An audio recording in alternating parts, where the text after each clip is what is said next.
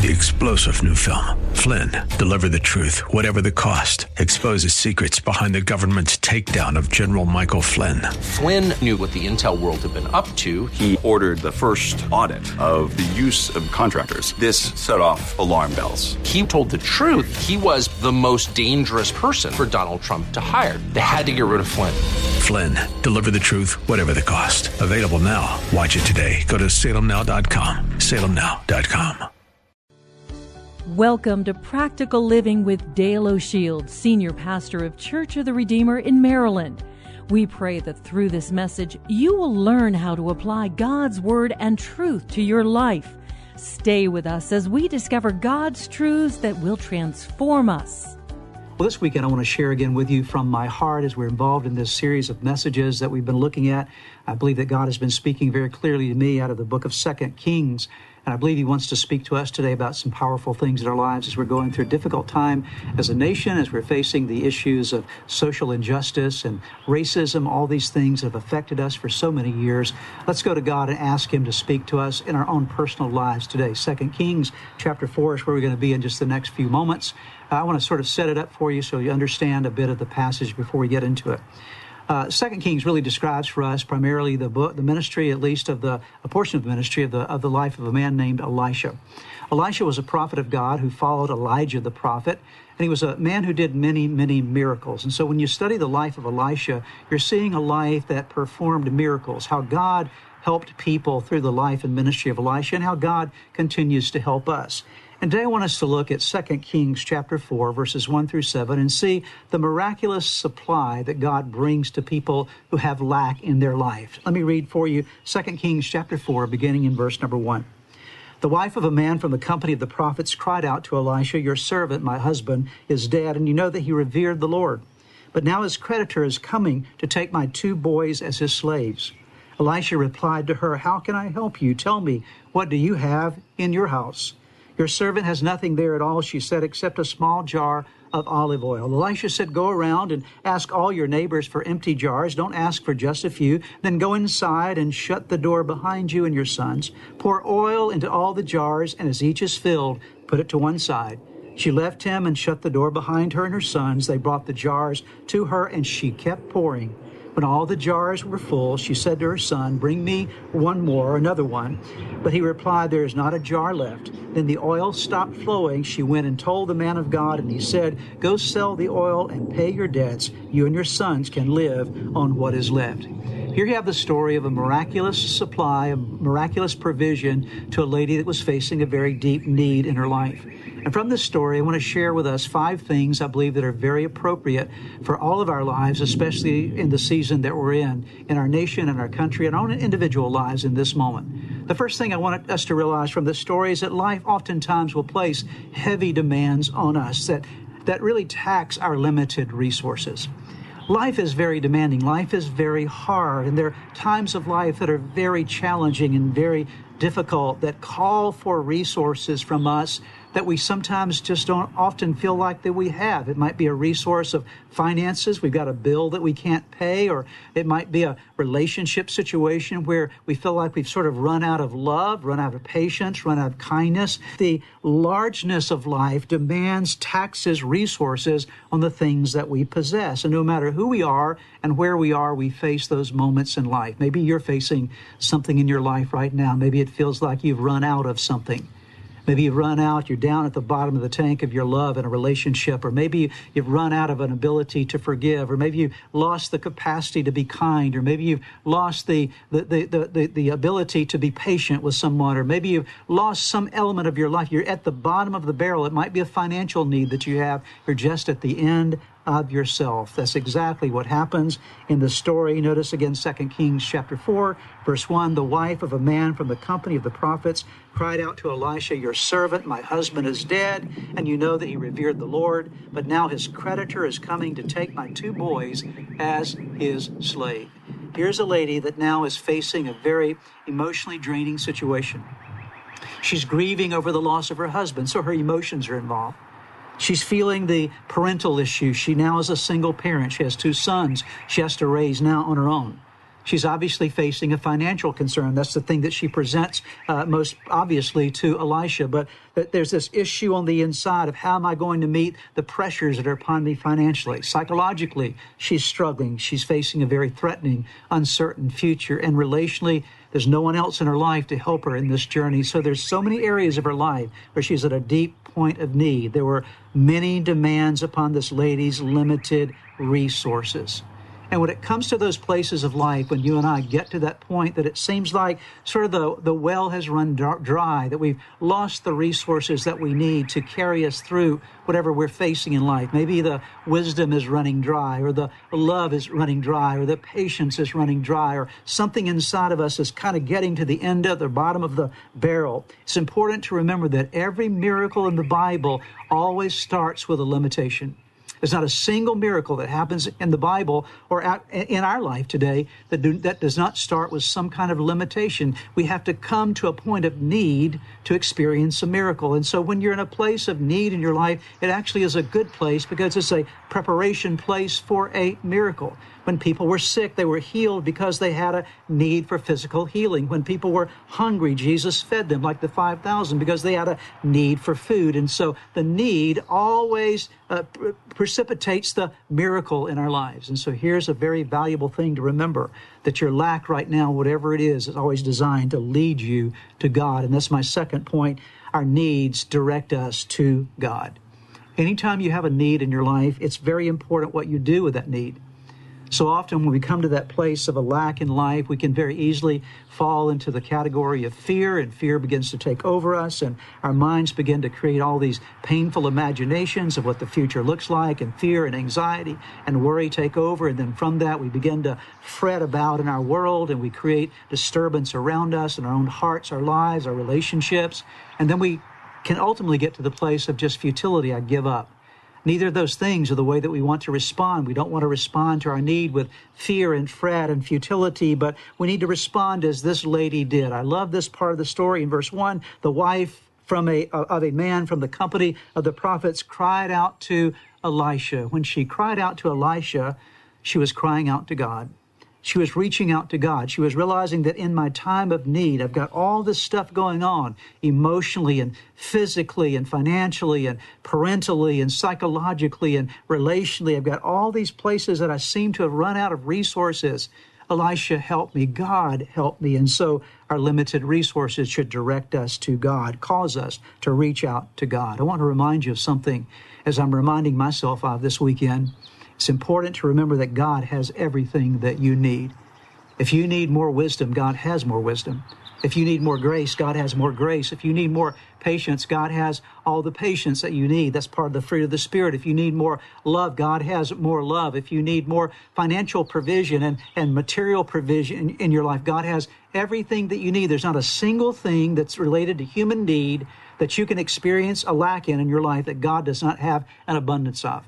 In fact, heaven is filled with every resource that we need. There was a time when one of Jesus' disciples came to him and said, Lord, would you teach us to pray? Jesus, we see that you know how to pray effectively. Would you teach us to pray? And you remember the story in Matthew chapter 6, beginning in verse number 9, where Jesus said, when you pray, pray like this. Our Father, that's a relational word, our Father which art in heaven, hallowed be your name. May your kingdom come. That's verse 10. May your kingdom come and your will be done where on earth as it is in heaven. See, when we're at a place of need, we're required to, or called to, or directed to go to God and say, God, there's some lack here on earth. And we're asking that you'll take the resource of heaven and bring the resource of heaven down here to our earth. And Jesus taught us to pray this way. And so if Jesus taught us to pray this way, we can expect him to answer. If our world ever needed more heaven on earth, it needs more heaven on earth now. All the love of heaven needs to come to earth. All the justice of heaven needs to come to earth. All the kindness of heaven needs to come to earth. All the patience of heaven needs to come to earth. The grace of heaven needs to come to earth. It needs to start in our earth today. And so we have need in life. We come to the places where we've come to the end of ourselves, but our need directs us to God. And then the third thing I want to remind you of today is that miracles start with sowing a seed for the meeting of that need. Let me give that to you again, and then I'll explain it to you. Miracles begin with you and I sowing a seed to meet the need. I think so often when you and I pray that prayer, Lord, give us from heaven what we need in life, we fail to remember that God also wants us to be a part of the miracle. God invites us to cooperate with Him. And this is exactly what happened in this story. This widow had a very severe, significant problem. It was real. And all she could focus on was the realness of her problem. And as she cries out to Elisha, in essence, crying out to God, Elisha responds to her in a very unusual way. I want you to listen to verse 2 and see the response of Elisha to the cry of this widow. Elisha replied to her, "How can I help you? Tell me, what do you have in your house?" Notice the response of the lady. "Your servant has nothing there at all," she said, "except a small jar of olive oil." Please don't run past that little phrase, except a small jar of olive oil. There was something that this lady had in her house that she had missed. She had failed to recognize. She didn't think it was of any value, but it was very valuable to her miracle, very valuable to God to use in her life. There was a seed in her house. What do you have in your house? Elisha started by having her to take an inventory of the seed that was available to her that God could use. Remember this, that in your life today, that whatever you have a lack of, there's a seed in your life right now that you can begin to sow in such a way that can bring a resulting miracle from the planting of that seed. I'll talk about how you plant it in a moment, but first of all, you have to see the seed before you can plant it. It might be just a little bit of love that you still have left. It might be just a little bit of kindness that you can muster up. It might be just a little resource that you can give to God. It might be just a little bit of something. It seems like not very much, but there's a little bit of something still there. Down at the bottom of the barrel, there's a little bit of something in you that God says, I can take that and I can use that. If you'll allow me to, if you'll present it to me, I can do something with that little seed in your life. It doesn't seem like much. In this lady's case, it was a small jar, little bit of oil. That's all she had. But it was a seed that God was going to use to bring about the miracle in her life. Over the years, my wife and I have planted gardens from time to time, and sometimes we planted them from seedlings and sometimes just from the seed themselves. When you look at a seed, interesting to note, when you look at a little seed, it's very small. It doesn't look very impressive. In fact, it looked very unimpressive. In fact, some seeds are downright ugly. There's not much to them at all. And so you look at them, so they're very insufficient to me. I want a garden. How can a garden come from this? But we remember that in every little seed, there's a DNA, there's potential, there's power in that seed that can produce something amazing. You can plant a little tomato seed and you get a massive tomato bush with all kind of tomatoes that will feed you through the season. You can plant a little oak seed and you get this massive tree that becomes a shade tree for many, many decades to come. Little seeds have power. They're small, they're seemingly insignificant, they're unimpressive, but God can take the little seed in your life and do something incredible with it. The Lord asked of this lady, what do you have in your house? And the Lord asked of us, what do you have at the bottom of the barrel? What can you scrape up from the inside of you that's a seed that I can use in your life to make a difference? That seed that I can use to help you become a solution to the problem, a blessing to other people. Here's the fourth thing I'd like for us to remember today. Sowing the seed for our need requires two things. It requires faith and it requires obedience. Seeds don't work until they're planted. You can keep seed in your hand all day long or in a little container somewhere hidden away. It's never going to produce anything. Seeds will only produce after their kind once they are planted. To grow a tree, somebody has to, in faith, plant that seed in the soil. You have to do something with it. And so Elisha helps this lady realize you've got the seed. Now I'm going to tell you what to do with the seed. It's going to require some faith and obedience. He said, go around and ask all your neighbors for empty jars. Don't ask for just a few. Then go inside and shut the door behind you and your sons. Pour oil, that little bit of oil, start pouring it into the jars. And as each is filled, put it to one side.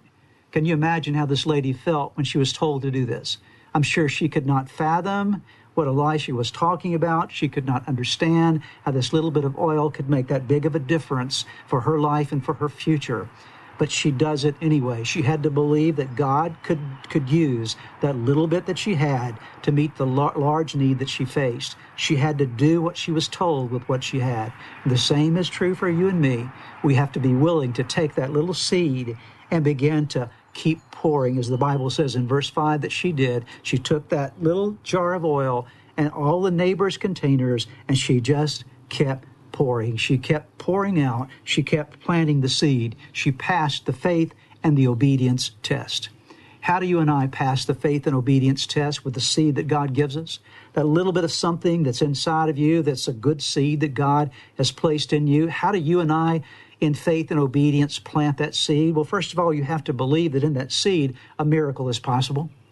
In that little bit of what you have in you, there's a miracle that is possible. Hebrews 11:6 says, "And without faith, it is impossible to please God, because anyone who comes to him must believe." There's that faith again, that he exists, that he rewards those who earnestly seek him. Do you believe that that little seed of something good in your life can be planted and make a big difference? And then second of all, do what God asks you to do. You can't focus on what God is asking other people to do. You've got to focus on what God asks you to do. There's a part for you to play in the process of bringing about a miracle. There's a seed that you can plant, and it's unique to you, but you need to do what God asks you to do. James 2, verse 17, "In the same way, faith by itself is not, if it is not accompanied by action, is dead." You have to add some action. Do what God asks you to do. And then thirdly, just keep on asking God. Don't stop praying. And when you plant your seed, don't just plant your seed, but pray for blessing on that seed. Let that little seed, as you begin to give it and plant it, say, "God, bless this little bit that I have to offer." Just like Jesus did with the 5 loaves and 2 fish. Before he multiplied it, he held it before the Father, and the Bible says he blessed it, and then it was multiplied. Keep on asking. Matthew 7, verse 7, verses 7 and 8 says, "Ask," keep on asking, "it will be given to you. Seek," keep on seeking, "and you will find. Knock," keep on knocking, "and the door will be opened to you. For everyone who asks receives, the one who seeks finds, and to the one who knocks, the door will be open." All of those words, ask, seek, knock, in the Greek language, they have a continuation concept to them. Keep on asking, keep on seeking, and keep on knocking. I think you will love with me, and probably is one of your favorite verses. It certainly is mine. 2 verses, Philippians 4, 6, and 7. "Don't be anxious about anything, but in everything, in every situation, by prayer and petition, with thanksgiving, present your requests to God, and the peace of God, which transcends all understanding, will guard your hearts and your minds in Christ Jesus." And then make sure you increase your expectation. Have big faith. Believe that God can do big things with your little seed. Oh, that's important to realize. God can do something big. This little thing that I have in my life, that little bit of love that I share, that little bit of kindness that I communicate, that little bit of gift that I give, that little bit of serving that I do. God can do big things beyond what I can imagine with the little bit that I present to him, that I sow in my life. The Bible says that as she began to pour out, all the jars from her neighbors were filled, and she poured until every jar was full. Ephesians 3, 20 and 21, I love this passage as well. "Now to him," that's God, "who is able," notice that he's able, "to immeasurably more than we ask or imagine." God is able to do so far much more than we can ever ask or imagine, according to his power that is at work within us. To him be glory in the church. Notice, in God's people, in Christ Jesus, throughout all generations, forever and ever. Amen. And then number 5, make sure that you make the process personal. You know, it's not about broadcasting everything that you do. Some things we do in the quietness of life, and maybe nobody else even sees it except the person that we're blessing or the person that we're responding to. But we plant that seed of kindness. We plant that seed of love. We plant that seed of wisdom. We plant that seed of grace. We plant that seed of giving. We plant that seed of serving. And we do it in our own way, according to God's call and God's command to our lives. And we do it in a way that's not a fanfare. We're just doing it as a part of our living our lives the way God has called us to live. Just as this lady did, she went in, the Bible says, and she shut the door behind her, and her and her sons poured out the oil in a very private way. It was not a public thing. It was a private thing, a very personal thing in her life.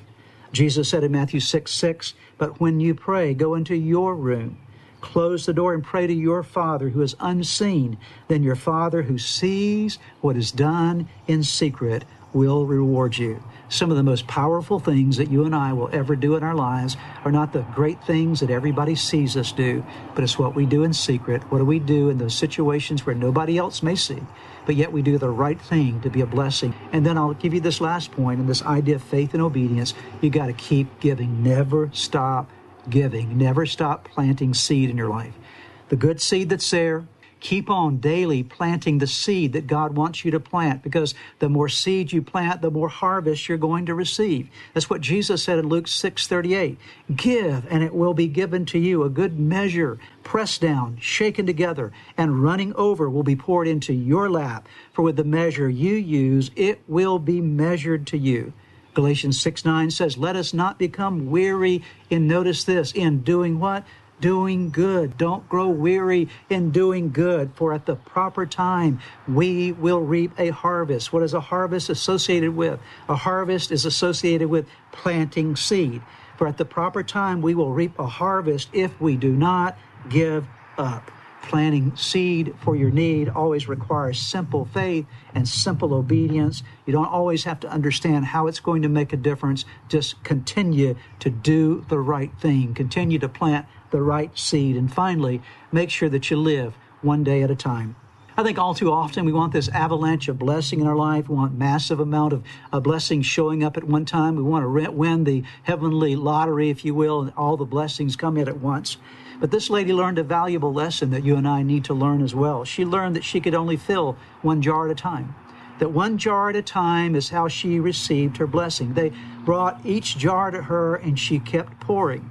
And her miracle happened one jar at a time. They were all filled. All those jars were filled one jar at a time. And the way your life is going to be the most effective, the way that my life is going to be the most effective, is to live one day at a time, to do everything that I can do, and for you to do everything that you do each day to pour out blessing, to plant the seed that God wants you to plant, so that the harvest of what His plan and will is for our world can happen, and in your life and your family as well. Do it one day at a time, so you can't live. You can't relive yesterday. It's behind us. You can't go back and relive it, and you cannot live tomorrow. Tomorrow is ahead of you. You and I do not even know if we'll make it into tomorrow. But we have a today. We have the present. And the present, as I've heard it said before, the present is a present. It's a gift from God. And so live one day at a time. Do everything each day of your life to be the blessing that God wants you to be. Jesus said and to pray in Matthew 6:11, give us today our daily bread. Give us today, God, what we need for our lives today, but also enough to be a blessing to somebody else. Matthew 6:33 and 34, but seek first His kingdom and His righteousness, and all these things will be given to you as well. Therefore, do not worry about tomorrow, for tomorrow will worry about itself. Focus on today's obedience. What does God want me to do today? Focus on today's prayers. What does God want me to pray today? Yes, it's true that there are times in life that all of us come to the end of ourselves. We don't have anything else, it seems, to give. It seems that we've come to the end of the journey, and we feel as though the bottom of the barrel has been reached, and we don't have anything else to meet the needs of our life or our family or people around us. We feel very limited. But in those moments of limitation, as negative as they may seem, it actually can be a very positive thing, because it can point us and drive us to God, because God is the one that, once we come to the end of ourselves, God is the one that can take over and begin to supply for us what we can't supply for ourselves. His kingdom can come down into earth from heaven if we will learn to rely and lean upon Him and go to Him. And then to recognize that there's some seed that's still in my life. I don't know what it is, but I'm asking God to show me my seed, so that I can take the seed that I have and, with faith and obedience applied in the world around me, and plant that seed in faith and obedience, and to keep on planting and keep on giving, believing that if I'll continue to do good, I will reap a harvest. We will reap a harvest if we don't give up, and then to do it one day at a time. You can't live for tomorrow. You can only live for today. Perhaps as you have been listening to today's broadcast, you felt a stirring in your heart, something that reminded you that you need to get something right in your life with God. The first way to start in that journey with God is to open your heart to Jesus Christ, to make Him the Lord of your life, to turn over all your life to Him. And that begins with a very simple prayer. I want to lead you in that prayer right now, and it's a prayer that you can pray right where you are. Say these words: Jesus, I invite you into my life today to forgive me of all my sins. I need you. I want you. I want you to take charge of my life. Be my Lord and Savior, in Jesus' name. Now, if you just prayed that prayer with me, I want to encourage you with a promise from God's Word that says, when we call on God's name, when we call on the name of His Son Jesus, there is salvation that is brought to our lives. He changes us from the inside out. And the Bible says that if any person is in Christ, he is a new creation. Old things pass away. Behold, all things become new. And that's what's happened to you today as you've opened your heart to Christ. Let me encourage you. You need to take the next step. The next step is to make sure that you get into a good Bible-believing church where you're studying God's Word. And make sure you get a copy of God's Word and begin to read it. Spend some time each day in prayer. You've been listening to the teaching ministry of Practical Living with Dale O'Shields, Senior Pastor of Church of the Redeemer in Maryland. If you would like more information, please visit our website at church-redeemer.org. May God bless you and make you a blessing.